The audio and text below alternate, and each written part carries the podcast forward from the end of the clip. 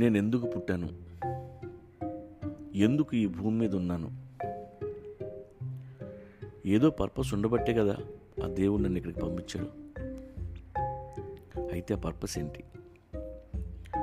అది తెలుసుకోవడం ఎలా? నా జీవితానికి అర్థం ఏంటి, పరమార్థం ఏంటి?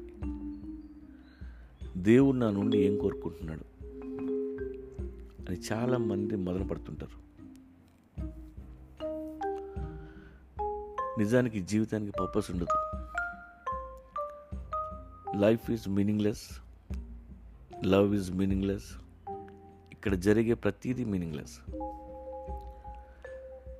ఎందులోకి తొంగి చూసినా ఆన్సర్లు ఉండవు, ఎంతసేపు చూసినా ఏమి దొరకవు.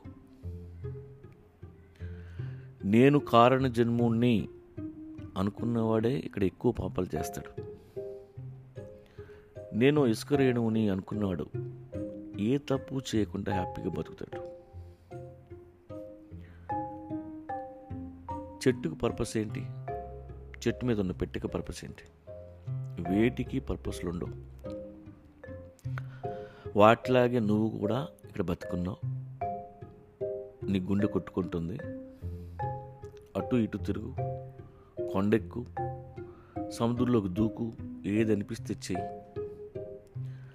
అంతేగాని ఒక పర్పస్ కోసం నేను పుట్టాను అని అనుకోవద్దు, చాలా తప్పులు చేస్తాం. మిగతా జంతువులు వేరు, నేను వేరు అని అస్సలు అనుకోవద్దు.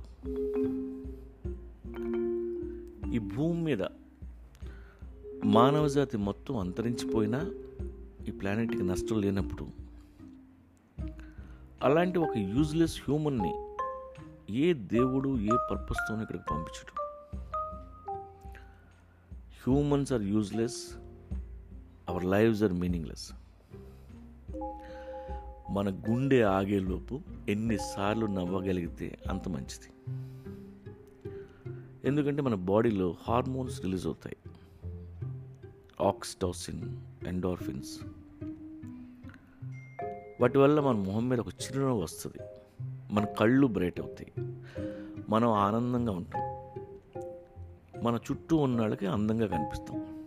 అంతే, అలా ఉండగలిగితే, అలా బతకగలిగితే చాలు. దీన్ని మించి ఎక్కువ ఆలోచించద్దు. Purpose of life, soul searching, ఇలాంటి ఇన్వెస్టిగేషన్స్ ఏమైనా చేస్తూ ఉంటే అర్జెంటుగా ఆపేయండి. నేను ఒక పర్పస్ కోసం పుట్టాను అనుకుంటే నువ్వు స్లేవ్ కింద లెక్క. ఎందుకంటే నీకు ఆల్రెడీ టార్గెట్ ఇచ్చారు, చచ్చినట్టు ఆ పని నువ్వు పూర్తి చేయాలి, గాడిదలా ముయ్యాలి, దానికోసం చావాలి. కాబట్టి ఏ పర్పస్ లేకుండా పుట్టిన జీవితాలే మంచివి. అందులోనే ఫ్రీడమ్ ఉంటుంది. Freedom has highest value. దాని నుండి ఆనందం వస్తుంది. సింపుల్గా చెప్పమని నన్ను అడిగితే, your purpose of life is your smile. నవ్వుతూ కనిపించు చాలు.